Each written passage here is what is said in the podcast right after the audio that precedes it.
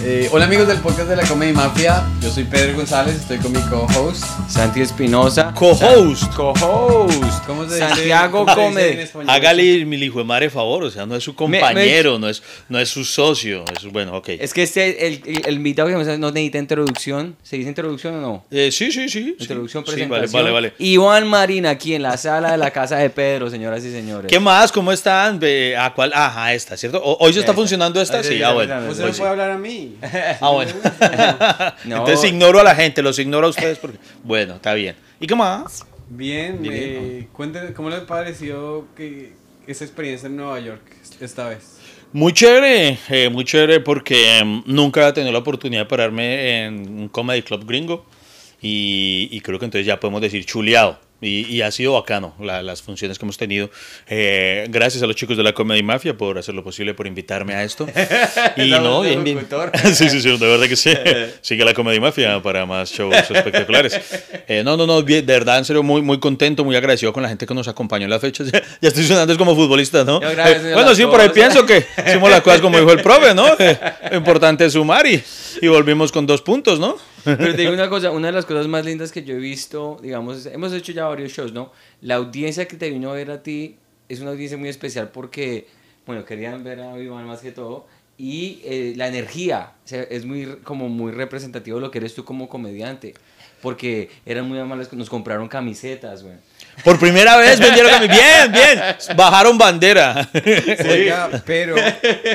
No han olvidado esa expresión, ¿no? Bajar yo- bandera. Bajar yo- bandera. Yo No. le estaba diciendo, yo no sé, ¿usted cree que a la gente le gusta comprar camisetas autografiadas o no autografiadas? No, digo que no. Porque se daña. Sí, es una. tiene que ser alguien muy famoso, pues. pa- Pues usted, huevón. No, tendría que ser que a uno le, le autografíe Messi, Cristiano, una vaina así, pero. Yo llevé el marcador y yo dije, venga, la camiseta que la compró quiere que se la auto... Y este, cae autógrafo. pero que, pero- No me la raye. además, muy, muy, muy, muy pretencioso aquí usted. Le tenemos, o sea, eh, le tenemos de primicia, Iván Marín es muy grosero con la gente que quiere autógrafo. No, pero es verdad, es que la verdad. La Ellos es bonita, mira Ellos compran la camiseta y ellos es dicen... bonita. Compran la camiseta y dicen, ¿por qué me la quieres rayar? sí, es que es verdad. Sí, se la o sea, Pedro es grosero. O sea, es que ellos nos compraron una camiseta como de Ronaldinho, como que no se la van a poner. sí, sí, que sí, sí, sí. No tiene Ellos la compran para usarla y eventualmente pues para limpiar los vidrios. Pero, pero esa no es la función tenerla ahí de... De esta comediante que estábamos hablando, Whitney Cummings, ella eh, después del COVID empezó a hacer un tour así como que tócame. Porque como estábamos todos en el... eh, entonces ella es muy física con su audiencia.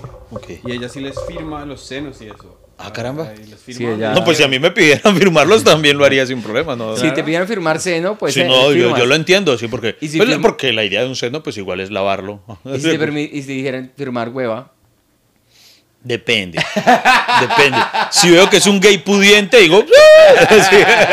sí, sí, sí. Siempre dicen que no hay que conocer a tus héroes. Si los, en inglés la dicen. Eh, sí, sí. Hay, el Don- proverbio dice, no, no conozcas a tus héroes para que lo sigan siendo. Exacto. Eh, ¿Usted ha conocido a héroes? Sí, sí, bastante. No, varios, varios de los míos. Y afortunadamente, eh, creo que sí, en su gran mayoría eh, no me han defraudado. Entonces eso ha sido importante. para mí. ¿Quiénes? Eh, bueno, eh, conocí a- cu- cuando conocí a, a Batman, eh, o sea, a Ben Affleck. Eh, entonces, ah, lo conociste así, sí, sí, sí, conversación y todo. Sí, sí, pues, ah, sí, no, sí, tuvimos una, una breve charla, pero por ejemplo, cuando tuve la charla con él, porque fue en, la, fue en el red carpet de Batman v Superman en Ciudad de México. Eh, entonces eh, a mí me enviaron a hacer el cubrimiento especial y, y entonces, oh, mira, miren el detalle, no sé, pues no sé si es que yo me enamoro con cualquier huevonada, no sé si soy muy fácil, pero para mí, para mí eso fue muy diciente. Estaba, mm, estaba ahí en la, ¿cómo se llama? Donde está toda la prensa, eso que se acercan y, y todos se pelean por, ay, hay una palabrita, una palabrita. tal".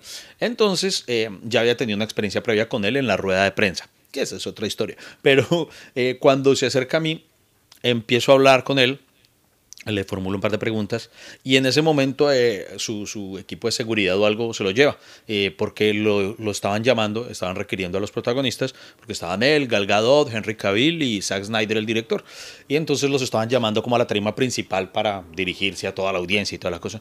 Entonces justo en el momento en el que estaba hablando conmigo, entonces eh, me, me dicen eh, que nos tenemos que llevar a.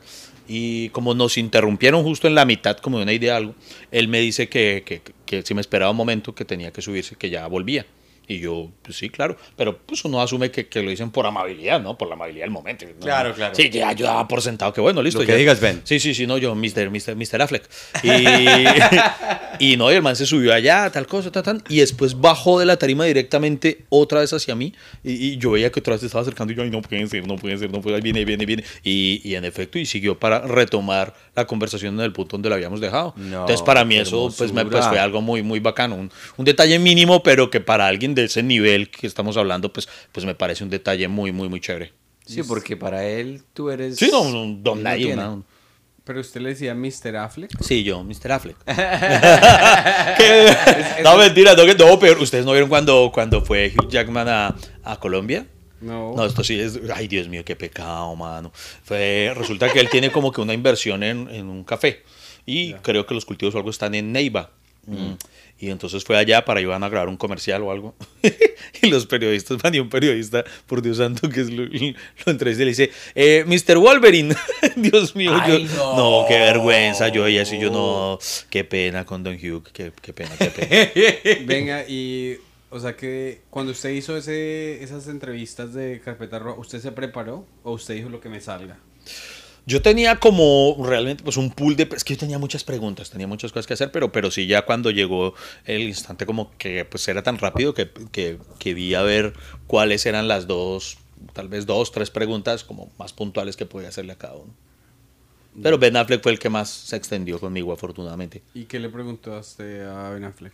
Que le pregunté, bueno, fueron varias cosas, pero por ejemplo le pregunté que... mm, mm, por ejemplo le pregunté que si, ya que él es tan amigo de Matt Damon, que si Matt Damon interpretara un superhéroe, ¿a cuál le gustaría que él Uy, qué interpretara? buena pregunta. Sí, no, porque yo soy así. y, y- y me respondió que Matt Damon, y la respuesta me pareció muy bacana. Él me dijo que, que Matt Damon ya había interpretado a un superhéroe, o, o qué opinaba yo que era James Osborne. Claro, eso te iba a sí, decir sí. yo. Entonces, Buena sí, identity. entonces, entonces yo, ay, sí, bueno, sí, Don Benes, Don Benes, pura- puro pilo, puro pilo, Don Benes. entonces, eso. También, eh, ¿qué, qué otra cosa? Bueno, también le pregunté, ah, le pregunté que si tenía alguna, en esa sí, eso sí no me lo cumplió. Le pregunté que si tenía alguna foto de su infancia, él vestido como Batman, disfrazado de Batman. Y me dijo que sí, y le dije que si la podía compartir en su Instagram para nosotros verlo, él sería una chimba, ver a Ben Affleck de niño de Batman. Y me dijo que sí lo iba a hacer y nunca lo hizo. Nunca lo Tampoco cumplió todo. No, pues sí, hasta allá, hasta Sí, allá. no me lo vaya llegando a la casa a buscar a dónde está el álbum de para este huevón colombiano que la pidió. Pero, se mete pues, ya en problemas con la esposa. Dice, ¿qué está? J- le dice, ¿qué está haciendo? No, aquí que Iván me mandó sí, a no, una foto. Iván quiere verme a mí de chiquito. sí, sí, sí, pero, pero fue, fue una experiencia muy chévere, muy chévere. Qué Bueno, entonces, por ejemplo, él, he conocido muchos otros. Franco Escamilla, Franco Escamilla que lo admiro mucho. Eh, un, un re bacán, pero, pero, o sea, sigue siendo, eh, a ver, te- creo yo, eh, me, me ufano de decir que hoy en día es mi amigo, pero eso no hace que yo lo deje de ver como un ídolo, como una, como una estrella. Entonces, eh, por ejemplo, él también, y así me ha pasado con, con varias personas que, que no me han defraudado mis héroes hasta ahora. Adiós, gracias. ¿Y cuál es la, cuál es la mayor lección que ha aprendido usted de las personas más exitosas? Pille, yo me he dado cuenta que precisamente los más grandes que yo he conocido, porque por ejemplo acabo de hablar de dos que son, pucha, personas puta, putamente grandes.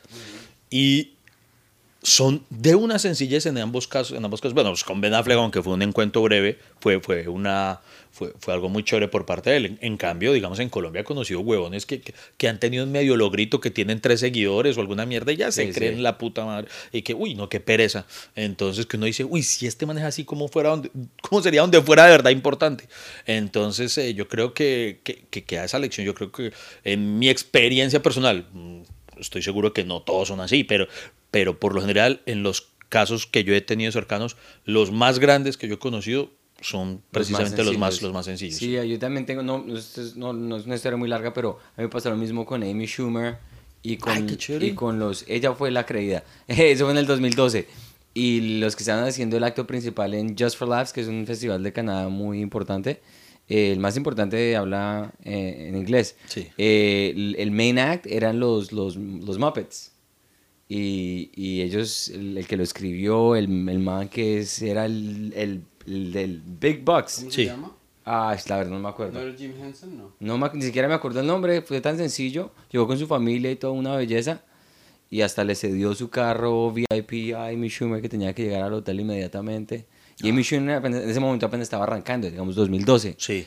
Y, y el señor, una, una sencillez Una total. es sí. que eso, y eh, eso hace, yo no sé, para mí eso los hace aún más grandes. Eso, eso para mí es una chimba. Sí, o sea, por ejemplo, si usted mismo se hiciera su café y no me hiciera hacerle el café todos los días, yo diría, conocí a Iván y me pareció muy humilde. Pero eso es para que te superes tú mismo.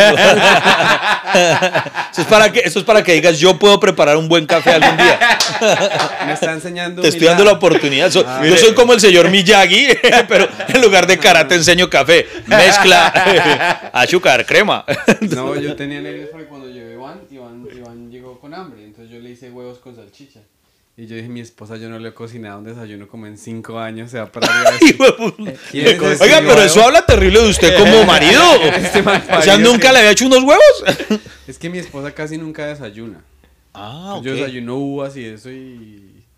Oiga, eso es, no yo, yo, yo, acá- yo llego y estoy allá en el aeropuerto, eh, en el, en el JFK. y le digo que, que si hay desayuno. Le digo, qué pena la pregunta, ¿hay desayuno en la casa? Y me dice, pues tengo fruta. Y yo, ¿qué coma mierda? ¿Qué es eso? Estoy hablando de desayuno. Lo que come la gente normal, pancito, café, pues, tengo fruta. Hay fruta. Tenga fruta, ¿Qué meta sus fresas por el culo es también. Esa- pero ya que conoces a Pedro, esa respuesta tiene mucho sentido, porque Pedrito es muy...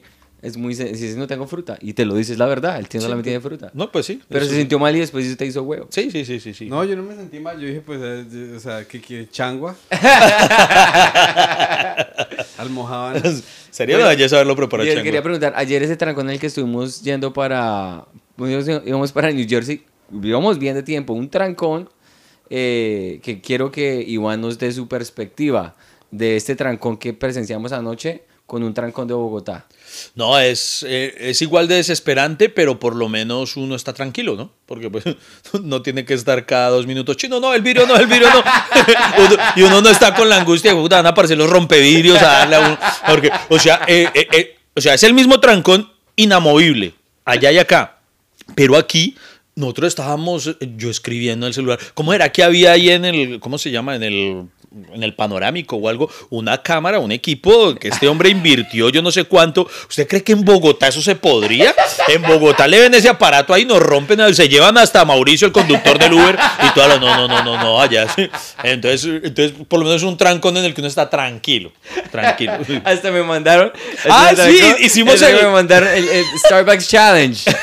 Sí, sí, sí. Que era que podía ir por un café, volver y no nos habíamos movido más que unos dos metros. Y funcionó. Funcionó, Funcionó. sí, sí, sí. Pero se imagina que hubiese, si hubiese aliviado el tráfico y nosotros ahí como unos huevones haciendo más, más trancón. Pero es que eso se veía- es que eso se veía que no se iba a mover. Se está reiterando que este man es re- remandón, huevón. Lo bajó del carro a comprar un café. No, Iván nos dijo, Y Iván dio la cara de noble, ¿no? ¿Sabes que él va, Y no, y, Iván vio y miró, le dijo, no, es que ahí nos movemos y a mí me faltó el café, man. Y no, pero Porque yo verdad- no jodo por nada, pero mi café. Sí, Ah, sí, ahí está, Que yo soy muy cafetero. Por eso sigan el podcast hasta que se acabe el café. Tienen que buscarlo. Iván Marín y. Freddy Beltrán. Muy bien, el podcast, yo, eh, yo- ¿cómo, ¿cómo van así con el podcast? Pues cuando nosotros hicimos este, tú fuiste de los pioneros en la Comedy Mafia podcast. Cuando nosotros estuvimos en Bogotá, Iván fue el episodio número 4 de Ay, nuestro cuatro, episodio. Y estábamos hablando de la calidad del audio. De nuestro podcast, que era una mierda. ¿Cómo se han superado? No, no, ya, ya, ya, eso ya está afinado, ya, no, ahora sí, ya, ya suena decente, ya nos escuchamos. Y, y no, nuestra comunidad, a los seguidores del podcast lo llamamos nuestra comunidad cafetera y Ay, va creciendo y, y- y hemos tenido episodios muy chéveres y, han ocurrido cosas ya muy bacanas en torno al podcast. Hablando de, de eso, eh, nosotros esa sección le pusimos como vamos en el carro, es como de ir de trip, ¿no? De, Sí. de viaje, pues. Sí. Pero tripeando confunde porque la gente piensa que de pronto estamos volados o algo. Ah, Sí, está sería- feo el nombre, yo no les había querido decir, pero ¿cuál- está feo el nombre. mejor- ¿Cuál sería mejor un nombre? Pues está nueva la sección, pero ¿qué le podíamos poner? No, Sí. pero si tenga ponemos- personalidad, si ya la llamó así, mantenga. Si ponemos- Mantenga, o sea. Sí, pero porque tripeando, a mí digamos, Es que- eh, entiendo que, que de pronto puede ser mal interpretado, Confundido, pero, ese, pero es ese es el punto. Si le- Sí. Estamos tripeando, güey. Si le ponemos... No, porque no estamos... Confía en sus ideas. Si estuviésemos trabados, sí. Pero es que nosotros nos trabamos es de venida. Cuando ya no hay luz. Of the record. No, no, de récord. Aquí es legal, A aquí mí, se puede a mí- hacer. a mí literalmente sí me gusta el, no- el nombre tri- tripeando Ok. porque es sencillo. Yo sé que puede ser mal interpretado. Para la gente que es drogadicta, por favor, Oiga, pero yo, yo no sabía, yo, porque yo no le había dado la, la interpretación eh, pues alucinógena.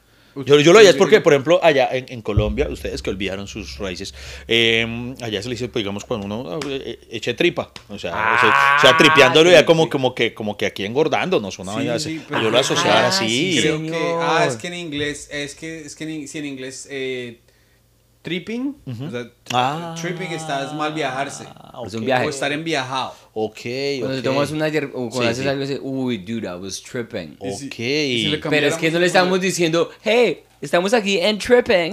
No, no. Nah, pero- estamos tripeando, suenas más chip No, si de no, entonces deje- de- pensaba. déjelo, déjelo ya. De verdad, tenga carácter, Pedro. Oiga, ¿y a usted quién, quién los patrocina en lo del café? ¿Quién nos patrocina? Eh, pues nuestras familias que nos tienen paciencia. no, no, y no, por, por ejemplo, eh, para nuestro café tenemos un, un café que se llama Café de la Trocha de Boyacá. Mira, y ellos nos, nos suministran todo el café que necesitamos, entonces ellos nos patrocinan. Y ya ha habido unos cuantos sponsors para, para capítulos puntuales, de manera puntual. Qué chévere. Sí, sí, sí. Estaba hablando usted que usted le hizo una muy buena pregunta cuando era chiquito, Ben Affleck, de que se vistió de su superhéroe favorito. ¿Usted tiene fotos de vestido de sus superhéroes favoritos? Mire que no tengo porque esto es, esto es muy triste a la larga y es que yo de niño, y de niño y adolescente y todo, eh, yo le tenía muchísimo, muchísima fobia a las fotos. No me gustaba que me fotografiaran. Entonces, hay muy pocas fotos de mi infancia y, y adolescencia. eh, entonces, eh, no, lastimosamente no, no creo. Si, lo, si las sabía, quién sabe dónde, dónde reposan en este momento, pero, pero yo no tengo, por ejemplo, mi abuelita una vez me disfrazó de Batman, hasta ahí normal, pero yo no he entendido por qué, de un Batman rojo. Eh, Era rojo. El disfraz se veía horrible porque parecía un puto diablo. Entonces, eh, eso era. Por, No sé. por presupuesto. a Sí, no sé. ejemplo, Ahí descubrí que mi abuelita era daltónica. Pero por ejemplo, a una, a una persona que no le gusten las fotos, pero usted, usted, usted tenía conciencia de que no se sentía Bonito, sí. No se Sí, sentía yo, yo, bonito. yo desde niño, no sé, tenía, tenía un complejo, la verdad. Sí, sí, sí, la verdad. Era complejado con mi físico. Si a mí me sale un niño con ese complejo, yo lo disfrazo todos los días. lo mando vestido de Spider-Man porque no tiene que mostrar la cara. Ay, bien, bien, bien. Eso está bueno. grosería, No, Pedro. No, pero en serio, yo sí tengo fotos de Spider-Man y todo. Mi hermano tiene una foto de Superman, pero tiene bota texana, porque como Uy. es un Superman duitamense. Pues Mi hermano le iba a mandar al colegio descalzo. ¿Sabes cuál era mi superhéroe favorito? Mi, mi superhéroe favorito era eh, el zorro. Uy, que el zorro era chéverísimo. Que nunca cuenta como superhéroe. Eso yo nunca lo había escuchado. ¿Por qué no? El zorro, claro. El mejor zorro, Antonio Banderas. Sí, el ¿Y el, zorro. y el poder que es hacer así? Pues él lo hace un poquito más masculino, ¿no? Pero, pero, pero, Pedro, sí, por sí. favor, la cámara no alcanza a ver lo que acabo de hacer, la grosería que acabo de hacer. Es que es el el zorro, tenía. No, el zorro, la historia del zorro. Pero es que usted, él, él- él- él es el zorro, no la zorra. ¿no? No, eso lo hizo ahí todo, todo. No, ya serio, hombre. Qué grosería. Sí, sí. Porque es que el, el zorro no cabe en ningún tipo de, el de. O sea, no es ni DC ni Marvel. Eso, ¿de dónde, de dónde es la historia del zorro? Pero si, si, no sé si lo sepan, de alguna forma, el zorro tiene una afinidad o cercanía con... Es una zorra. A ver, se apague ya. A mí me da una vergüenza mis chistes que decir. tiene, tiene una cercanía con DC. ¿Ah, sí? más exactamente con Batman. A decir verdad, de alguna forma, eh, Bob Kane y Bill Finger, entre varias figuras en las que se inspiraron, una de ellas es el zorro. Usted lo reconoce. El zorro también era alguien millonario que tenía su identidad y tenía su, su, su cueva. Mm, El zorro tenía su base en una cueva debajo de la casa. Tienes toda la razón. El Y zorro. otro dato, cuando asesinan a los papás de Bruce Wayne, ellos los asesinan en un callejón saliendo de cine. Y la película que estaban viendo era La marca del zorro. Uy. Datos ñoños que no sirven para nada excepto para chicanear en un podcast. Para levantar. Nunca, toda la vida estuve esperando dónde decirlo y lo dije, ah, mira, aquí. Y hay que, oh.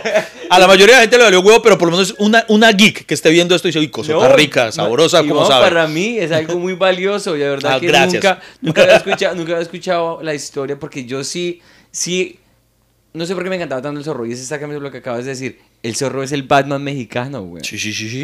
Pero, eh, espere, eh, ¿el zorro es en México? ¿El zorro vive en México?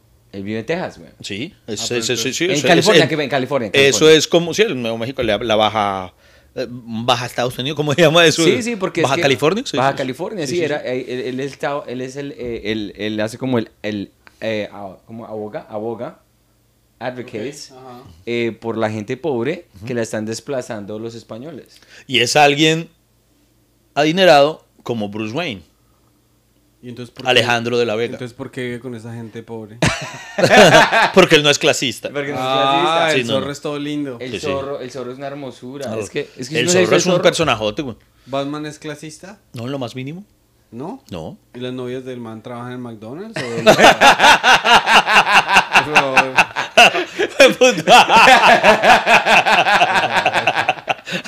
es verdad, es verdad. Ese Pedro es una grosería. Eh, venga, le digo. Y esta persona, o sea, el niño tímido que, que, nos, que nos sentía muy bien, ¿soñaba, hacer la- ¿soñaba llegar a donde ha llegado usted? ¿O, cuando tenía 14 años, usted qué se veía haciendo? A los 14 años aún soñaba con, con ser futbolista.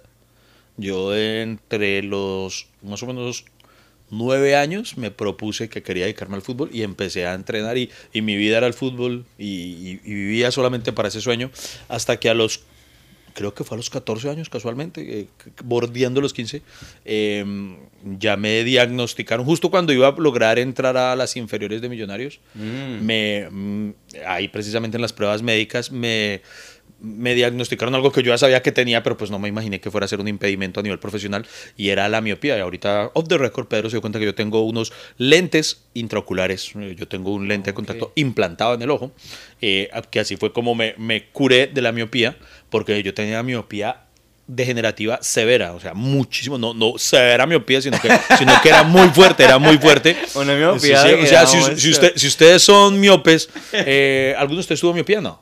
No, no, no, yo no. tengo no. es, yo veo este, no puedo ver de lejos, no, es- no sé qué, no te- Eso se llama hacerse el huevón. Eso- ay, no lo vi, no lo vi, no lo vi.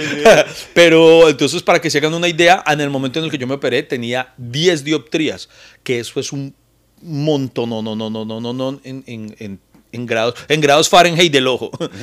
Entonces, eh, además, por la condición de mi córnea, eh, a mí la cirugía habitual, que es la láser, no me servía.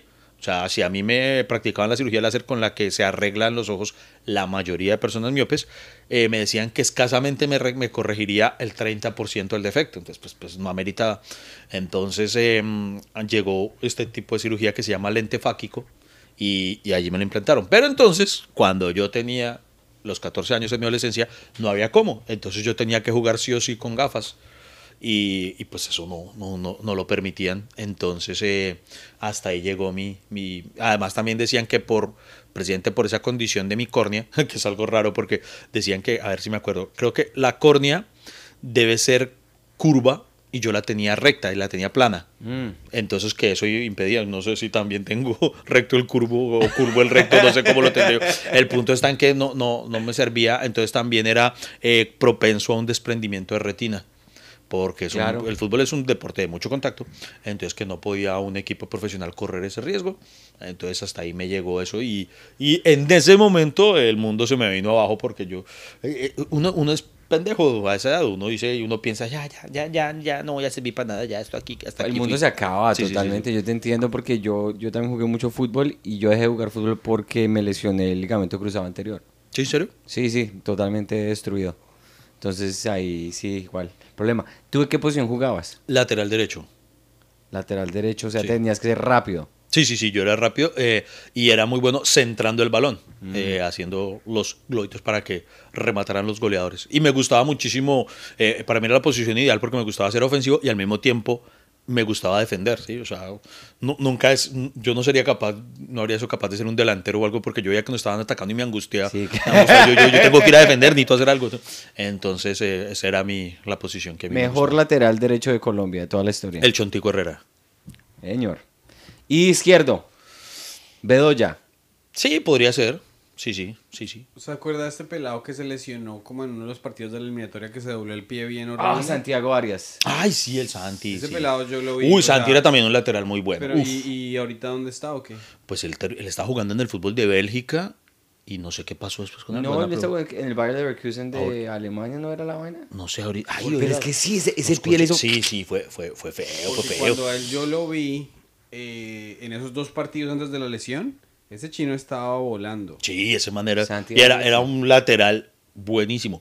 Eh, pero fíjense que ahora, si uno lo piensa, eh, la vida es demasiado sabia, porque estoy seguro primero que no hubiera destacado como futbolista mm, algo excepcional, la verdad. O sea, porque era bueno, pero, pero, pues, pues, no sé, no creo que hubiera hecho mayor cosa. Y lo más importante es que el fútbol es una profesión muy mal agradecida en el sentido de que jubila muy rápido a los futbolistas. eh, entonces, ya por ejemplo, para esta edad que tengo, ya tendría que estar retirado del fútbol. ¿Serás de técnico o de Sí, sí. comentarista O comentarista deportivo y que, uy, que, que, que complicado. Qué complicado uno terminar siendo el Farid Mondragón. ¿Sabes qué? No sé si... A mí me encantaba escuchar los partidos de la Selección Colombia. Y eso yo me acuerdo, los vi en Nueva York, en Nueva York. Y me entraba la Mega. Creo que era la Mega, era... ¿La eh, Mega? la Mega, uy, no, sé, no, no me acuerdo qué emisora era, pero la narraban, el partido lo narraban eh, Martín de Francisco. ah, no, ¿De no, no, no.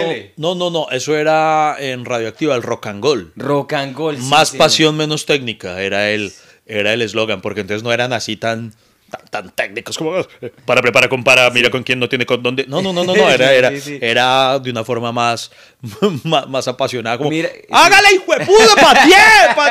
Entonces eh, eh, era chévere. Eso es lo- A mí me encantaba porque yo me veía los partidos, pero con la narración de... Ah, ok. Sí, sí, que, que era que Ah, Martín chévere. de Francisco diciendo cosas como Que, muy... que, que Martín ahora se volvió, no sé si lo sepan, ahora ya se volvió, es un comentarista serio, deportivo, sí? sí? ahora en la actualidad hace el pulso del fútbol con, con Hernán Peláez y, y, y sabe y tiene criterio ya, o sea, del muchacho chistoso que, que, que recordamos ya queda muy poco porque es como, sí, ahora es un comentarista serio. Porque serio. muy pocos hablan de la tele. La tele yo creo que es de las cosas más influenciales en la Uh, comedia de Colombia. Total. El, siguiente tipo- programa era... Uy, y la- las entrevistas que hacían Martín y Santiago en la tele era una cosa loca y tenían sketches muy buenos. eh. No, no, no, si esos manes eran. El siguiente programa era nuestro Beavis and Butthead. eh, Sí. Y no, no, esos manes marcaron mucho. Esos manes fueron muy ¿Y, usted los conoce personalmente o Sí, sí, señor, sí, ¿Y tengo el, qué? tengo el gusto. qué, cómo ha compartido con ellos? Eh, pues hemos eh, alternado en un par de escenarios, eh, en un festival de, de teatro Nueva Oportunidad, también en alguna ocasión, eh, creo que fue la revista Cambio, no, bueno, no, una revista importante de, de Colombia, nos reunió a varios eh, humoristas que consideraron que, que éramos de alguna manera influyentes en el país, no sé cómo me metí en esa colada. y entonces esta- estaban ellos, eh, y, y no, y en varios eventos sociales hemos coincidido. Sí, es Sí. que, digamos, ellos a mí me marcan, antes de la pelota de, lent- de la pelota de letras o de cualquier cosa de comedia en español, yo creo que el siguiente programa era las cosas que más, yo me vi, porque los capítulos subieron a YouTube cuando apenas YouTube estaba empezando, en el 2005. Ok. Y el siguiente programa era mucho antes de eso, pero Sí, sí. yo me vi todos los capítulos del siguiente programa en YouTube. Ah, mira tú. Y era una cosa buenísima. Martín de Francisco decía, obviamente esa entrevista es de ti, no de él, pero digo yo, es por la esencia de ese legado de toda esa gente que ahorita quién sabe qué hacen. Sí, no, pues mu- muchos. ¿Qué, ¿Quién ellos? Están, Ellos tienen la tele letal. Ellos, Sí ¿no? ellos, ellos siguen vigentes completamente. ¿Ah, sí? Ellos hacen la tele letal en Claro, creo que es, en el canal de Claro, Mm. donde siguen con su irreverencia y con todas esas cosas. Pero eh, Santiago Moure se convirtió en uno de los actores importantes, importantes del país, actor serio. eh, tiene papeles muy. pero de verdad, de, de- de carácter que llaman, no solamente wow. mamando gallo. Y también, eh, bueno, Martín, de manera paralela a lo que les cuento, es comentarista deportivo. Eh, no, esos manes son, son Y ahora, putas. a, a ti, ¿tú has hecho papeles serios que no sean de comediante? No me han dejado. Fuera ¿En de charla, serio? hablando en serio, pues ya, ya, ya, ya a uno lo tienen encasillado en, pues gracias a Dios, pues me va bien en que ya como que tenemos ganado el terreno en, en materia cómica. O sea, para payasear me llaman. para payasear me llaman. Entonces ya, ya logramos eso, pero, pero tengo, yo como hice teatro incluso antes de dedicarme a la comedia, yo empecé y quería ser un actor serio. Em, cuando ya me empezó a, como dicen en Colombia, a- me sonó la flauta y me empezó a ir bien con estas cosas. Como dicen en Colombia, ¿en dónde- ¿pero en dónde en Colombia? Mi mamá dice eso, mi Sí, mamá dice cierto. la flauta. Sí, sí, sí. Usted, que, me usted se olvidó de su país. man. Sí, sí, sí, sí. Me sonó la flauta. No, me sonó la falta es paisa. Sí, eso sí. Eso ñero no es. ñero no es.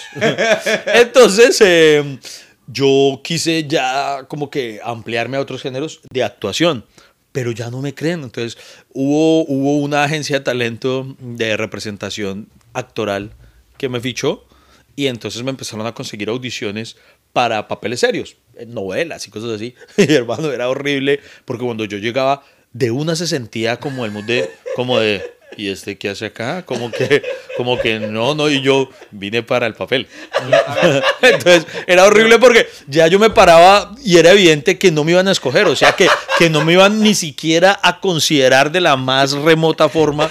Entonces, es asqueroso. Entonces, de verdad, me sentí tan feo que ya en un momento me cansé y dije, ay, pues puta, algún día produzco yo mi propia película. Vamos a ver, podemos hacer. us- Usted puede, digamos, si yo le doy un párrafo en inglés, Ujú. ¿usted simultáneamente lo podría leer en español? si O sea, le- leerlo en inglés y le- Hay una leer- línea que dice como que eh, Michael, please don't kill my wife. Entonces Sí. usted la puede, me la puede leer en español y decirme, Michael, no mates a mi esposa. Sí, ¿Sí? sí. Le va- vamos a hacer, vamos a hacer una, vamos Un a hacer una pequeña un experimento. experimento. Ahora, usted me va, usted me va a someter ¿A a ese, usted me va a someter a ese vejamen. Yo lo hago si, si, si- si existe la posibilidad de que esto lo vea un director serio y, y me contraten. o Sí, o se si- lo prometo, se lo prometo. ¿Sí? Dámelo por mamar gallo. Me puta bien, bueno, hágale. Sí. ¿Va a traerlo? Pedrito, aquí en los experimentos de Pedro Claro. nunca paran. Am, es muy chistoso. Mire, casi va de jeta. Y ese es el que me va a conseguir trabajo. pero, pero casi se nos tira aquí el equipo, casi se tira absolutamente todo por este experimento. Dios Me descuadró la cámara, ver. No, no, está bien. Ah, no, es muy chistoso que tú dices que muchos comediantes tenemos la simila- porque yo jugué mucho fútbol. Ah, Julián Arango cuando lo entrevistamos también nos contó que él era muy futbolero. Mira tú. Y ahora tú, es como, es como el fútbol y la comedia tienen cosas muy parecidas. ¿Tú qué, qué, qué, qué creías, creerías tú que sean esas similitudes? Pues, pues hoy en día, hoy en día no sé qué pasó, eh, no sé a partir de qué momento se volvió así, pero ahora eh, en la comedia, pero, pero ni siquiera es por la comedia misma, sino por el entorno, parece que tuviera barras bravas. Porque hay unos que, ah, puta, es que mi comediante es el mejor, usted es una mierda, triple puta, retire ese bobo mal parido que usted no le hace reír ni a su puta madre. Y uno, ya, tranquilo, o sea, o sea, listo, le gusta más él. Pero entonces no sé, no sé en qué momento, en qué momento de verdad eso se volvió así. Entonces hay gente que, que se volvió como barristas de, de, de estos no, entonces si estos sí, sí, sí, exacto, sí, si nos gusta este, entonces no, no, los otros son una mierda, no, pues, Totalmente. pues, no, eso sería, pero eso sería A la- nosotros nos han sí. dejado comentarios en este podcast que son como... A mí la comedia de mafia no me gusta, me gusta este podcast porque la comedia de mafia, y lo- y- pero es la comparación directa y nos dejan a nosotros por el piso. Digo, pero no tenías que meterte al canal. No tenías sí, que hacer sí, el sí. comentario. No, teni- no- no me importa el podcast que estás diciendo. Exacto. Es como que, que es la que es el No, y, afán. yo, y no, y yo siempre me he preguntado qué es lo que esperan o, o sea, o sea, ellos pretenden que uno lea, no, es que el podcast es malo, que uno se reúna, marica, sí hay que acabarlo. De verdad, yo creo que no, mano, ya hay que, no, no, no, retirémonos. Miguel retirémonos porque Pepito Pérez dijo que somos una mierda, verdad, dejemos, dejemos de hacer lo que nos gusta y dejemos de facturar porque Pepito Pérez no nos aprueba. O sea, yo, yo no sé qué es lo que Tienes toda esperan. la razón. Ahorita la comedia se ha convertido en una en las barras bravas. Pero, pero si lo ves en su gran mayoría, eh, suele ser eso, precisamente mm, el fandom, el que yo no sé se volvió así todo apasionado. Porque bueno, aunque hay casos, hay casos de- en los que sí hay comediantes que dicen, ah, tal es una mierda. Pero, Sí. pero, pero, pero en su gran mayoría es... Es como lo que me pasó a mí anoche. Cuando te estábamos hablando, anoche en el show en New Jersey vinieron muy amablemente los fans a tomarse una foto con Iván porque lo, lo- o sea, son fanáticos tremendos de, de Iván por el programa de Los de la Culpa. Sí. Y entonces eh, la, la, la de la audiencia estaba de cumpleaños y te querían hacer una pregunta y le estaban grabando. Y entonces hicieron el chiste, lo grabaron y lo que sea. Y yo pensé que estábamos todos recochando de una manera, parchando de una manera bastante casual. Y yo contribuía a la, a la, a la, a la guachafita. sumaste, sí. Sí, y hice esa cosa y me dijo, ¿usted por qué usted lo conoce? Se me puso brava y me miró como, usted no conoce a ese comediante. Y y Iván me tiene que, me, me, me respaldó Iván dijo, no, él lo ha tenido en el No, podcast. pero él sí, él tiene, no, él lo conoce, él lo conoce, sí, sí, sí, sí. Pero lo dicho, pero fueron los fans los que se volvieron así pasionales, una cosa que, como que, eh, pa- partiendo de que el hecho de que te guste uno no tiene que ir en detrimento de que signifique que no te puede gustar el otro. Muchos o sea, yo no sé. Nunca me había pasado que alguien me mirara hacia los ojos y dijera, ¿usted qué? ¿Usted le pasa? ¿Lo conoce? Y yo, uy, qué pena. Me di cuenta que ese experimento va a estar muy raro. Sí, yo también. Yo desde el principio lo pensé, pero no quise decir nada. Yo dije, esto va a ser un fracaso, pero sigamos en la corriente. Iván es muy amable. Sí, yo, vaya, vaya, pues vaya". yo soy de los que deja que fracasen y, y así se van a dar cuenta de sus errores. Estaba buscando guiones de los que tengo. ¿Usted ha visto esta película? Claro. Esta película es una esta película muy Monty? recomendada. Sí, Full Monty, claro, Full el- Monty, ¿te la has visto? Claro que sí. Es Sí, una hermosura Muy de película. No, sí, verdad, es una cosa muy, muy, muy Eh, linda. Ese es un tipo de película que se podría adaptar a cualquier. O sea, Sí, esa señor. película se podría, se debería hacer una adaptación versión español en español. Bueno, aunque sabes que yo tengo una, no sé, yo tengo una opinión al respecto. Mm, Yo no soy muy amigo, pues obviamente las veo cuando sé, pero, pero no soy muy fan eh, de, de ver otras versiones de una película, de una historia. Yo considero que cuando una película está bien hecha, ya dejémosla así, ¿para qué? No, no, no Sí, sé. Jumanji, por ejemplo. Bueno, pero por lo menos Jumanji fue una, fue una extensión, digámoslo así, digamos, no, Entiendo, no, no es una versión distinta como por ejemplo... No, no, no, hay que, aquí hay que ser objetivos. Ese ejemplo es horrible. ¿Por qué? Porque nadie tiene el presupuesto para hacer otro Jumanji en... en- o sea, Jum- Jumanji en Bolivia. Bueno, sí, sí. Ah, hay una no, no, no, pero, pero- no, pero y mira que ni si, entiendo, mira, entiendo, no, y mira que ni siquiera es un tema de plata. Por ejemplo, en mi caso particular, un, un director español que me gusta mucho se llama Alejandro Amenábar. Ah. Él dirigió una película que se llamó Abre los ojos y tuvo una versión en inglés, si no estoy mal, creo que Eyes, se llama. Vanilla Sky. Eyes Wide Shot. No, no, no. Vanilla Sky Con con, Tom Tom, Cruise. Cruise. Y eso que Tom Cruise les he contado que es un man súper importante para mí. Pero para mí, Abre los Ojos es tan perfecta que yo nunca he querido ver Vanilla Sky. Yo digo, ¿para qué? ¿Para qué? Es y se presentan casos excepcionales, como por ejemplo lo que ocurrió con la familia Belier, que era, era francesa, la original, y tuvo su versión en inglés, que es. em, se me olvidó cómo la llamaron acá, pero bueno, eh, fue la que se ganó este año el premio Oscar de la Academia, el de la familia de sordomudos. Mm. Sí, sí, Eh, sí. De Ah, perdón, ya, pero ya, una vez me regañaron por decir sordomudos, no me acuerdo, ahora en la corrección Ah, política hay que decir de otra forma, no me acuerdo. Eh, personas que no pueden escuchar, no sé, no sé, no, no- no sé, no- no me acuerdo, no me acuerdo, pero, pero, pero, Audio entonces el punto es que la película, la película gringa es bonita, yo la vi, pero yo me sigo quedando con la francesa. Incluso cuando ganó el Oscar, con todo y que me alegré, Sí. yo pensé, oiga, pero qué injusto con los franceses que hicieron la original, original, y toda la cosa. Y, no. y, pero, y entonces así hay muchos casos. ¿eh? Y, y yo estoy seguro, habrá mucha gente que me diga que a, que a veces la, la nueva versión supera la, la anterior. Por ejemplo, eh, The Department, que la que es con DiCaprio y Jack Nicholson, Ah, sí. es original coreana, si no estoy ¿En mal. serio? Y entonces cuando se ganó el premio Oscar a mejor película, si no estoy mal, eh, hubo como un debate, pero ¿por qué no la, la coreana que fue la original la original no se gana nada? Nunca vi la coreana, pues porque pues por temas de consumismo y todo me vi pues la gringa primero. Claro. Pero entonces sí, yo, yo suelo ser como, como no muy amigo de, de- de- Cuando la van a mejorar, yo digo, bueno, bacano, como The Ring. Ah, La- sí, The Ring sí. a mí me Sí, gustó más. La original debe ser una cochina. La, la- la- original, sí, no, no, no, no me mató. O sea, me, me faltaban los sustos gringuitos.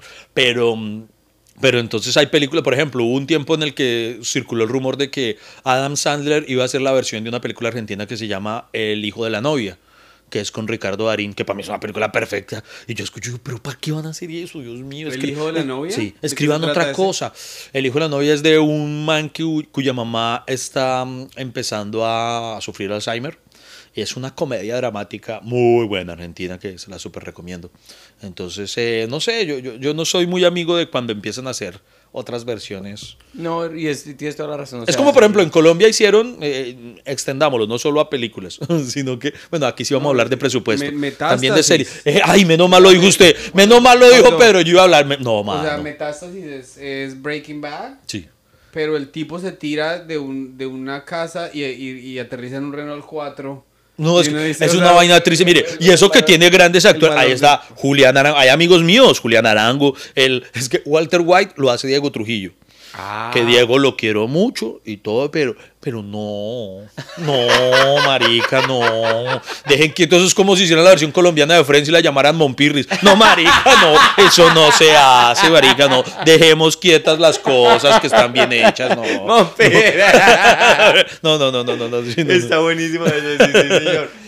Sí, porque es que es el, eh, o sea, también el, eh, uno, uno ya se acostumbra a ese a esa calidad de, de los sets y Sí. es- o sea, al- algo chévere de, de esos tipos de shows como tan en, tan grandes Sí. es que eso, los- el presupuesto se nota. Sí. Entonces, Es que, por ejemplo, repito, Metastasis tenía gente muy buena trabajando, pero es que la la sola factura visual ya, ya entraba en desventaja. O sea, con todo y que se esmeraron, uno lo veía y, y uno decía, puta, esto es una parodia de Sábados Felices, weón. ¿Qué es esto, por Dios santo? No, no, no, no. sí, sí, sí. Hay cosas que yo digo deberían quedarse quietas. Entonces, no sé, eh, lo de Full Monty, en teoría, es muy cierto, porque podría tener un. Perfectamente esa historia funciona para cualquier país. Pero es que Full Monty es perfecta, weón. Deje quieto. No moleste, no moleste. sí, sí, sí, es una buena. Eh, bueno, y entonces a los 15 ya el sueño del fútbol se acaba y Ahí entro, ahí empieza, eh, se puede decir que ese fue como el primer empujón hacia una, hacia una etapa de mi vida en la que entré en un proceso de depresión muy, muy grande, que, que duró siempre, fue un arco dramático de mi vida, como que duró alrededor de unos cinco años, diría yo, pero, pero muy mal, muy mal, y ahí empecé a experimentar, se empezaron a sumar muchas cosas eh, sobre rechazos en mi vida, rechazos en todos los ámbitos, en todos los aspectos, pero de alguna forma yo soy un tipo que siempre le gusta ver lo positivo en medio de todo. Y hoy en día soy un convencido, así suene a Daniel Javif, así que, querido, piensa en lo positivo, pero yo sé que va a sonar cliché, pero, pero yo soy un convencido hoy en día de que todo lo que nos pasa tiene una razón de ser. Lo que ocurre es que en el mismo instante muchas veces no entendemos esa razón. A veces tenemos que esperar a que pase el tiempo para mirar en retrospectiva y decir, ah, fue por eso. En mi caso, ocurrió que cuando entré en, ese, en esa tristeza, en el sentir que ya no servía para nada, que no iba a tener un futuro, me refugié en el cine. Ahí empecé a yo, yo trabajaba de mensajero y casi que todo lo que yo me ganaba lo destinaba a alquilar películas. Porque hoy en día para los centennials que nos ven, en esa época no había ni Netflix, ni Amazon Prime, ni nada de esas cosas. Entonces a uno le tocaba ir a alquilar eh, sí. eh, Blackbuster o Betatonio. Betatonio. Eh, Betatonio.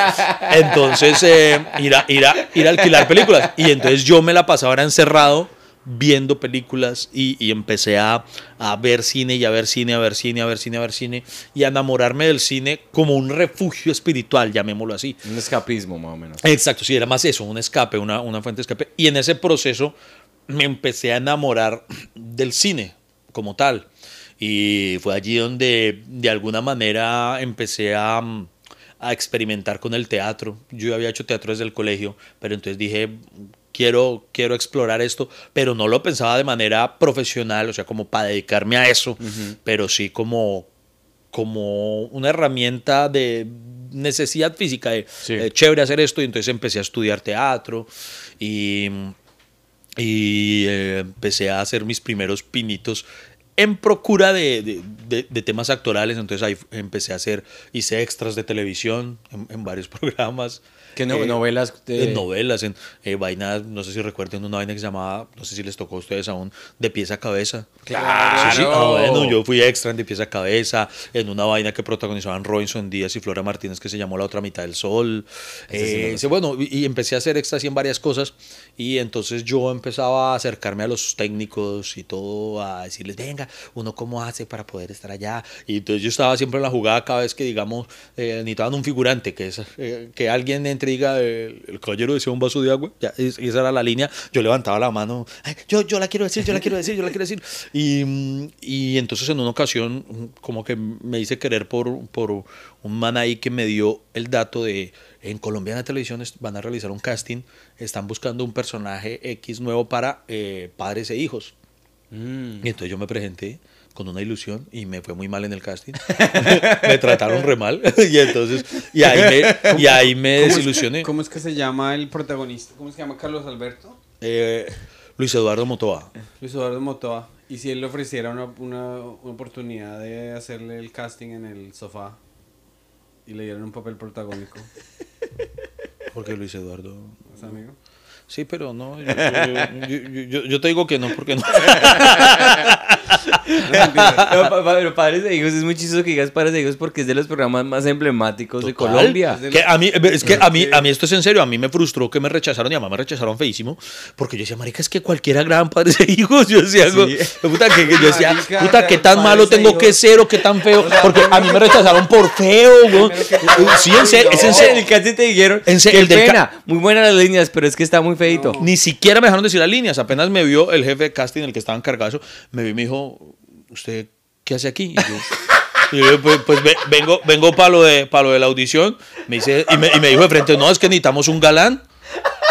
Y no me dejó decir ni siquiera al parlamento ni nada, hijo puta. Y, y, y- entonces yo me fui, ya, y yo, y yo me fui todo ron, ah, van a contratar a un galán de mierda, tan. Y me jodí porque resultó que era contrataron a Manolo Cardona, güey. Entonces, no, no, baila. ¿A él el papel de Manolo Cardona?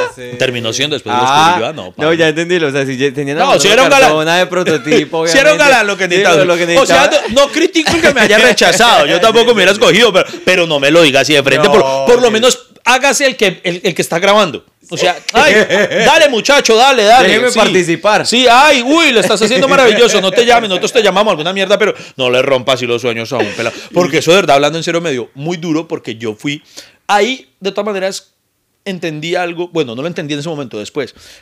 Miren, yo solo recibí ese rechazo. Ese rechazo que sí fue feo y todo en su momento. Pero esa vaina me dio tan duro que me rendí. A partir de ese momento dije, ah, la televisión es solamente para gente bonita o para gente que venga recomendada o no sé qué tal cosa. Y entonces me entusé y entré en el resentimiento que suele caer la gran mayoría de la gente cuando es rechazada. Decir, ah, eso es solo para la rosca, eso no, no sé qué tal cosa y tal cosa. Y me rendí. Y entonces yo ahí dejé esos intentos de actuación y todo, hasta ahí llegaron. Se limitaron a esos extras, los meses que trabajé como extra, y esa audición. Y en la primera audición me, me, me- me frenó.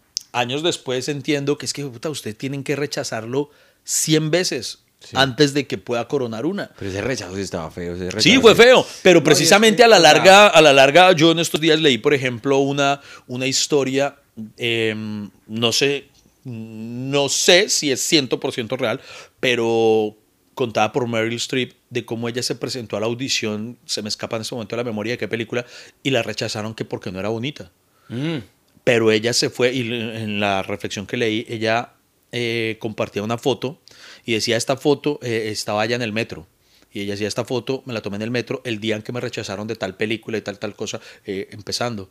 Y ese día dije, ¿puedo quedarme con lo que dijo este man o puedo seguir adelante? Ella siguió adelante y miren quién soy Meryl. Streep. Marica, y Es yo, y, y- y- es la, para mí es la mejor actriz de ese puto mundo. sí. Y hermano, eso es lo que uno comete. Uno comete ese error de comerse ese cuento de, ah, pucha, es que eso es solamente para los que están recomendados. Y es pura mierda. Yo después, ya cuando me entré, yo me rendí en la actuación.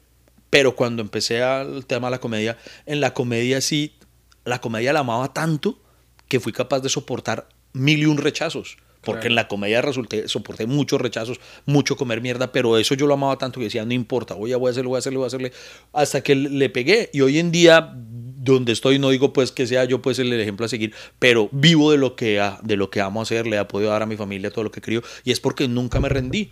Entonces la gente que dice que, ay, es que eso es solamente para y todo, les digo que esa es un, una barrera mental que uno se pone. Yo no era ni amigo de nadie, no tenía abolengo, puta, de mi familia, puros montañeros, que qué recomendación iba a poder tener yo. Claro. Pero, pero, pero hermano, la cuestión es uno no rendirse, no rendirse. Muy bueno, Para- muy bueno, para muy bueno. nosotros los aspirantes artistas, pues es muy importante. No, tú eres artista, tú, eres, Sí, tú, sí, sí, tú no eres sea- aspirante artista, tú eres artista. o sea, estoy hablando de nosotros en nuestros comienzos, pues. Siempre es muy bonito alimentarse de esas historias. Por ejemplo, yo hasta, hasta el sol de hoy me leo los libros de... Tú te compraste la, la biografía de Will Smith o cosas así. Eh, para uno ver... ¿Después o antes de la cachetada? uno- Fue uno, antes, por fue antes, no estás. Se lee uno, por ejemplo, eh, Ray Bradbury. El, el, el, el- Sí. el el señor dice, no, es que yo empecé a escribir a los 20 y mi primer libro no me lo compraron hasta los 40. Uno se lee eso y eso le ayuda a tener un mes de tenerlo aquí en la cabeza. señor. Es que se demora 10 años, es que se demora 15 años, es que se demora 20 años. Y además de eh, alimentarse de historias de fracasos de personas exitosas, también es bueno, digo yo, el uno tocar fondo. También. Esa experiencia de tocar fondo. También es muy buena. "Y no- Y, sabe que no me morí. También es muy buena. Hablando en serio, también es necesario. Ambas cosas son, son, son muy importantes y yo, yo sí creo muchísimo y me alimento demasiado, aún hoy donde estoy, porque no crean que, que, que estar en un punto, lo admito, de privilegio tal vez en ciertas cosas, eh, aún así no es que me, di- me haga decir, puta, ya tengo todo ganado. No, hay momentos en los que aún con todo y lo que se ha hecho me frustro porque no salen algunas cosas o lo que sea. Entonces aún hoy me sigo alimentando de todo ese tipo de historias. Eh, por ejemplo, una que me encanta, se la, se la conté a mi hijo, la, la historia mítica de- del cheque que se firmó a sí mismo Jim Carrey cuando estaba llevado el hijo puta. Y hay muchos casos así. Hay, Es la historia de Jim Carrey, es la historia más poderosa que yo, que yo, digamos, esa historia, primero que todo, Jim Carrey fue el que me hizo a mí decir de una, hágale. Opa. O sea, al escuchar que él hizo stand-up primero que actuación, para mí fue como un... O sea, porque no, no porque se acordaba de Jim Carrey, por las películas, The Mask, Liar Liar, todas esas vainas. Cuando yo me di cuenta que él hacía stand-up, yo... Y después ver la historia, el man que dijo que la mamá era una señora que estaba ya en las últimas, por, estaba enferma. Y que ellos eran homeless, ellos estaban empleando baños y estaban en la mala, ya lo llevaban a Yuck Yucks a hacer sets, el papá creía en él y era, o sea, una historia tan, tan potente Claro. que el man se volvió en mi, ¿cómo se dice? En mi eh, como cosa espiritual, como uno dice cuando me está yendo mal en eso. Su gurú, su... No sí, sé, su- es una su- fuerza así brutal. No, no, y, No, y es y Hoy en día ese man para mí es un referente y, y sigue habiendo historias. Por ejemplo, hace poco me vi la historia contado por él mismo, una de, ¿cómo se llama? esta? Es que tiene un apellido todo raro. eh, John Cross, el que, el que era de The Office, que se volvió que es el, el, el Ah, protagonista el- el de, que a- Jim, el de- de A Quiet Place. El Ji- Eh, Jim, Jim, Ah, él- es que sí, sí. Jim, eh, él escribió Quiet A Place. Quiet Place y lo dirige, lo, lo escribió y lo dirige. Mi Este man, ¿cómo se llama el Mi que? amor, ¿cómo se llama Jim en The Office? ¿The actor? No está, mi esposa se fue. Estamos hablando solos.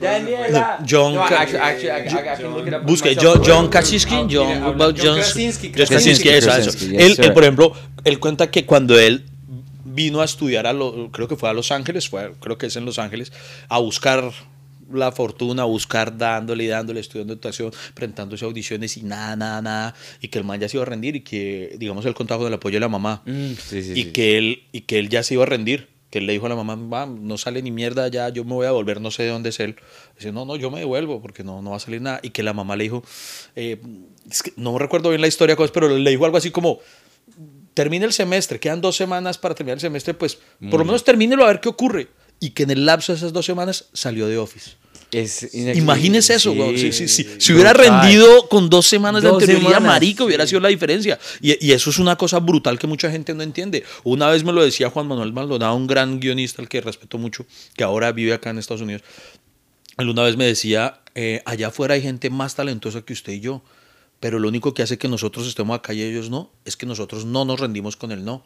Y es verdad, yo conozco, yo conozco gente putamente talentosa, Juan, putamente talentosa, que se ha comido ese cuento de, es que eso es solo para lo de la rosca, eso es solo para el que tiene apellido, eso es, hermano, eso está solo en la mente, eso está solo en la mente, weón. Es- eso se llama longevidad, ¿no? ¿Eso es la palabra? En, en inglés se dice lo- longevity. longevity. El que dura. Ah, O sea, bueno, sí. Digamos, yo empecé hace casi nueve años, ¿cierto? De los 3.000 que empezamos, quedamos 200.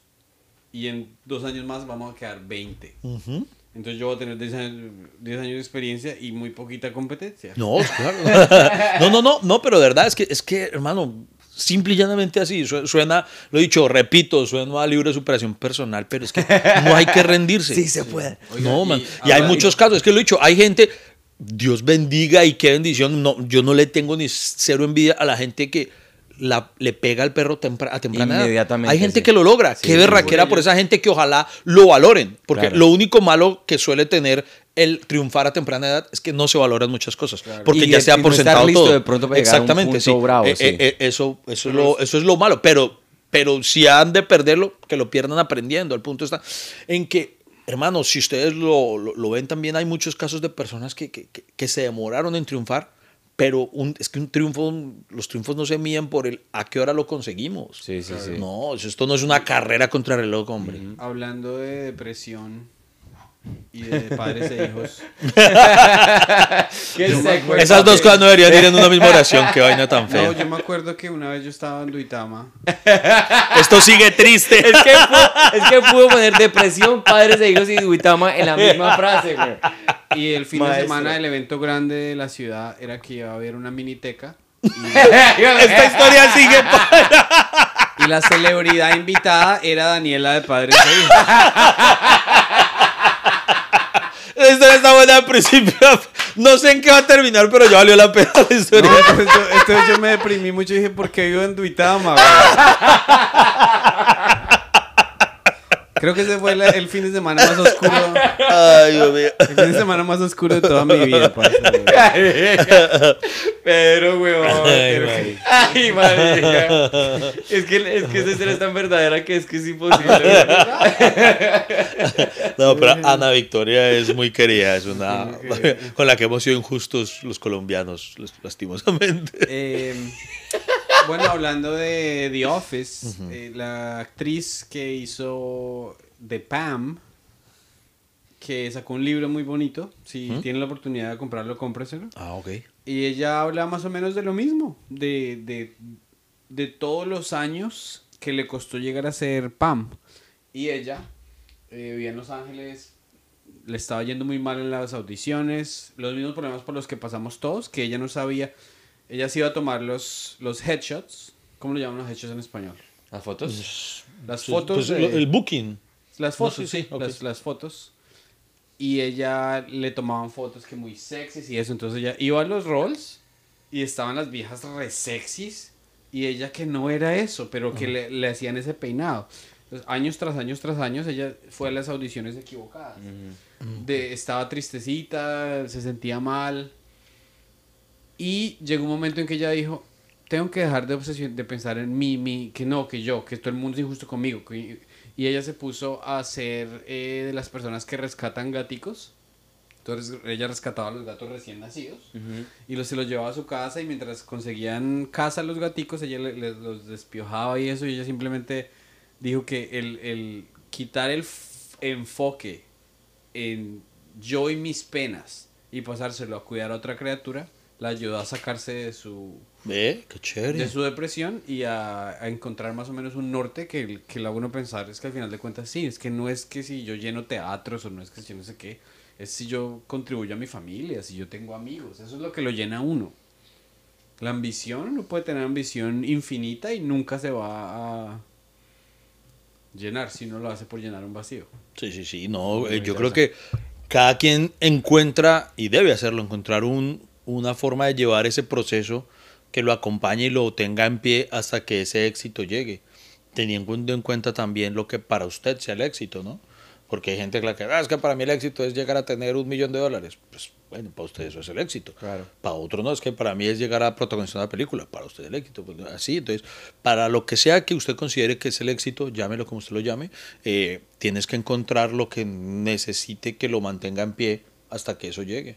Por eso siempre soy enfático en que la única forma de, de- de- de mantenerse en esto es por amor a- a- a- al oficio, porque es lo único que uno lo va a mantener en pie. Presidente, cuando usted eh, se presenta en un sitio donde fue puta, como me contaron ustedes, que a veces les tocaba hasta pagar para poder pararse, y open entonces mics, todas esas cosas. Hermano, la única forma de, de- de no llegar a la casa y darse un tiro es por amor, o sea que usted diga, fue puta, bueno, no, fue pucha, fue muy duro, pero, pero es que vale la pena esto, toda la cosa, porque, porque es que esa pasión es la que a uno lo mantiene en pie, o si no, eh, pucha. Sí, es que yo le contaba a Antonio Sanín eh, y a Mateus, cuando hicimos el podcast acá, que yo me fui a Carolina del Norte a hacer un show. Y era en un patio, o sea, era, era el show afuera, pues. Y llegaron ocho personas. Y entre el público y yo había una lámpara. Y había como 40 moscos. O sea, había más moscos que público. Y los moscos me picaron mientras yo me estaba presentando. ¿Y usted cree que yo no me gocé el show? Me lo disfruté el resto. Sí, sí, sí. Porque el público fue muy amable. Claro. No, y es que eso importa. A mí hay un actor del que soy amigo que se llama Manuel Navarro, es un actor español, radicado en Colombia, al cual respeto mucho, y él en una ocasión me decía algo muy, muy, muy, muy teso. Él en España fue un actor de obras de teatro muy grandes, se presentó en teatros de Madrid muy grandes y a lo largo de toda España. Él, yo, le, yo le escribí una obra, una obra para teatro que se presentó en un teatro muy pequeño en, en, Bogotá. Entonces cuando fui a verlo, se man es un intérprete brutal. Cuando lo veo en escena, yo recuerdo haberlo dicho, no, no, no, no, recuerdo exactamente cómo lo dije, pero, pero haciendo alusión a que, a que me daban barrada, que un man tan grande como él y con, con el texto, como esta parte estaba muy bonito y toda la cosa, eh, se tuviera que presentar en un sitio tan pequeño finalmente, que no, que no hubiera el número adecuado, según lo que yo veía, de personas para eso. Y él me enseñó que, que no, que, que eso no le importaba realmente, que él aprendió a respetar al público de la misma forma si había 5 o si había 500. Y, y, eso me pareció muy teso, porque ya lo decía alguien que en efecto ha estado en públicos de 500 personas. Claro. Eh, porque es muy fácil que lo diga alguien que nunca ha estado ante esos públicos diciendo, pues, no, pues al cabo que yo ni quería. pero, sí, sí, sí, pero no, él que lo estuvo. Y, y, así yo trabajo en la actualidad. Hay colegas, eh, creo que lo hablamos con Pedro, se lo contaba. Hay colegas que para mí es respetable, porque cada quien pues, toma, dice cómo, cómo trabaja o no. Pero tengo colegas que cuando ya alcanzan, o en el momento en que alcanzaron cierta, cierto estatus, tomaron la decisión de que ya no actuaban para menos de tantas personas. Ajá. Sí, no lo van a contratar, sí, pero es que es un show para 100 personas. Digo, nah, no es que yo actúo mínimo para 300. Ok, es respetable. Yo, yo sí lo hago. Y yo me lo soy yo eh, independiente no, de del hecho, número lo hiciste, de personas. Lo hiciste el, el, el, lunes cuando recién llegaste y teníamos solamente... sí, y, pero, y ahí lo tienes, si fuera charla. O sea, eh, ese día que habría 30 personas a lo 30 sumo. personas, sí. Y, y, pero una energía tan brutal, riendo tanto, que en ocasiones, digamos, hay empresas que uno lo han contratado, que uno está pucha, ante 200 personas, pero, güey, puta, como careculos y cosas así. Y, y, sí, exacto. Y, pagándole mucho a uno. Y la plata no le, no le lava a uno el, el, el la vergüenza. Exacto, ¿no? el sentimiento que, por ejemplo, pues mi esposa, que es la que se encarga de venderme a ella, pues ella lo ve todo en cifras. Ya le, le, cuando hay una función corporativa, que por lo general esos shows corporativos son un poco más difíciles, los que son es por una empresa contratada uh -huh. para sus empleados, entonces pues, pues digamos que nos pagan bien, adiós, gracias. Entonces a mi esposa con que nos hayan pagado bien ya, eso estuvo Oye, bien. ¿Cómo le vas a explicar a tu Sí. esposa este viaje en Nueva York? La pasé riquísimo. No, no, se, se abrieron puertas, amor, se abrieron puertas. Eso le ¿Con Sí, cuánto sí, llegó? sí. Menos 15 dólares. Fui a tres open mics, Pero- entonces llegué, llegué con saldo, saldo rojo cuando estábamos sobregirados. ¿sí? Dice, mi amor, me presta ahí 10 mil pesos para pagar el taxi. Pero me traje una camiseta de la Comedy Mafia. Ya dijo. Eso A es. usted se le damos en 15 dólares. Ahorita no me la logré sacar. No, pero hablando de serio, entonces pa- para uno comediante uno lo ve de otra forma. O sea, pues yo. Ella, ellas no lo entienden, obviamente, porque pues para ella solamente los ceros en la cuenta bancaria y ya con Es eso, que para eso fue una, claro, una claro. victoria. Para uno no, no importa. Eh, yo hace poco tuve, hace un par de años, digo hace poco, pues, porque no, no ha pasado pues tampoco tanto, pero tuve una experiencia de una vaina puta, horrible, horrible, horrible, en la que me fue como un culo, lo admito, me fue como un culo, como un culo. Y, y esa sensación que a mí me quedó, y eso que me pagaron muy bien. O sea, no lo puedo negar. O sea, me tocó hacer 10 minutos, hermano, muy bien pagos. Putamente bien pagos. Pero como me fue en el escenario, hermano, yo me sentía sucio. Yo quería volver el tiempo y devolver esa plata y no haber actuado. O sea, de verdad, uno como artista ya, ya, no lo mide de esa forma. Que, eh, ahí es donde está la necesidad de que uno tenga un representante. Alguien que por, por uno fuera.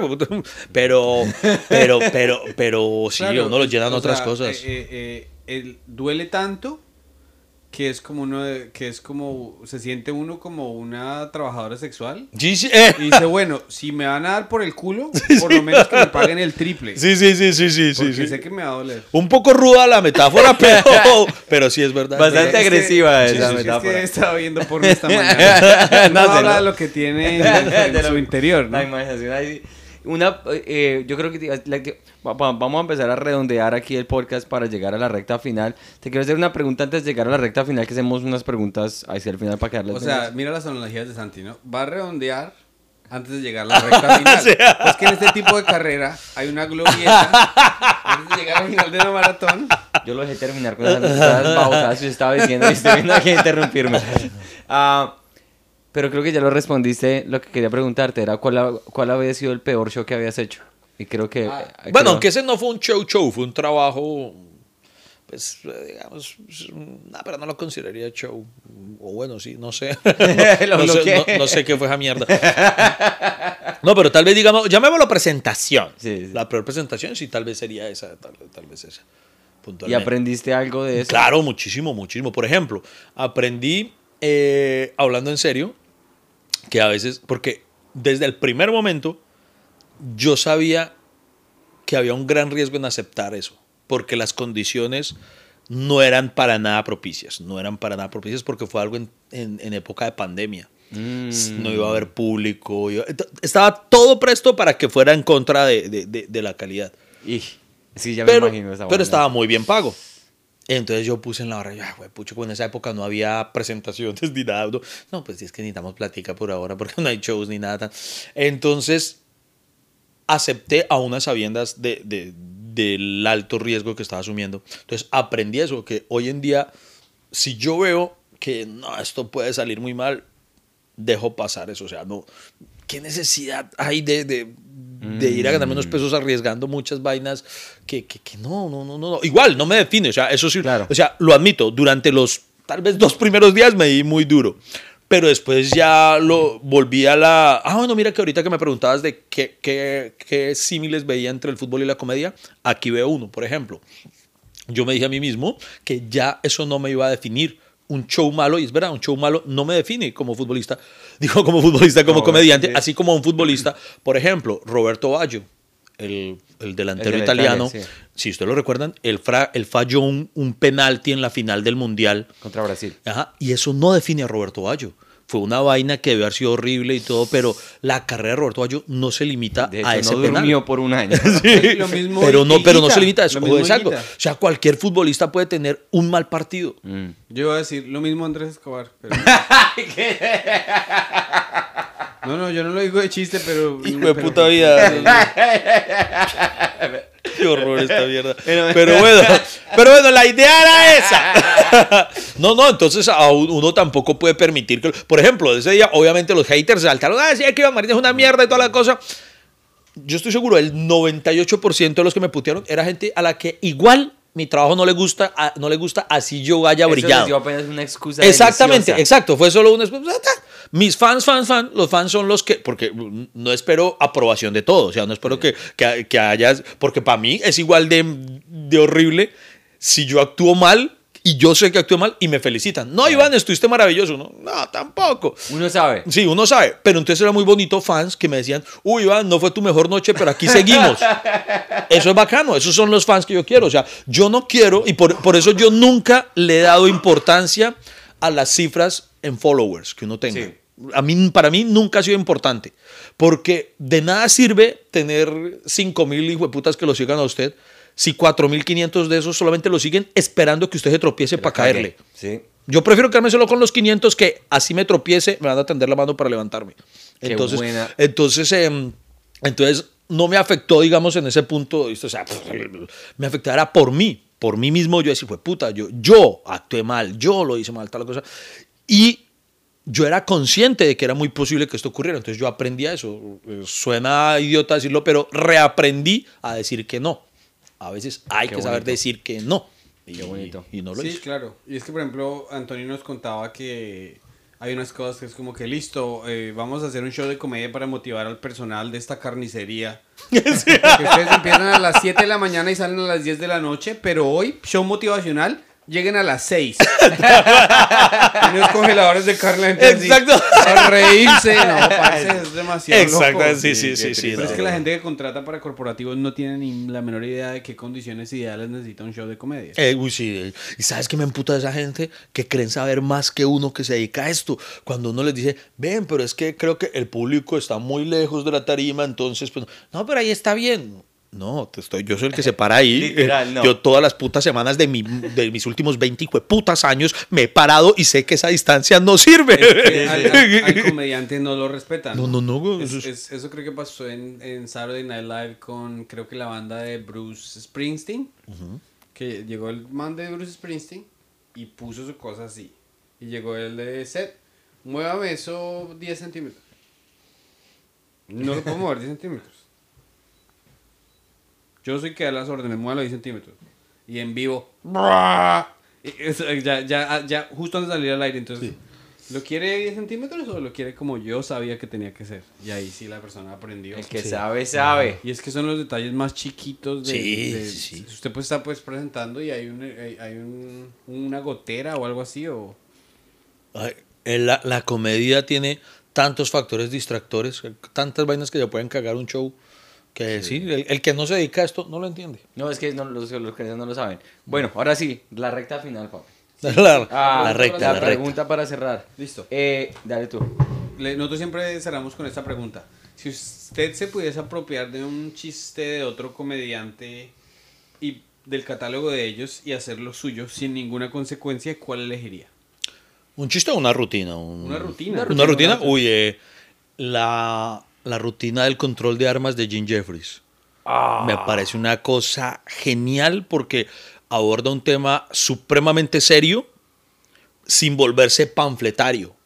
Es decir, no sacrifica la comedia en la mitad porque hay comediantes que, mm, pues sí es válido, que también por medio de su arte y cada quien es dueño de su show, eh, quieren sentar su, su, su opinión acerca de algo que consideran importante, pero algunos en ese proceso le restan comicidad al asunto, ¿sí? Entonces ya se, vuelve- se vuelve una, una charla TED, uno, ok. pero Jim Jeffrey lo hace sin sacrificar el humor en ningún momento, porque uno ¡ja, ja, ja! se, se va riendo y al mismo tiempo reflexiona y dice, "Puta, pues, es que lo que dices es poderoso y contundente. Entonces sí, yo creo que la rutina del control de armas de Jim Jeffrey sería...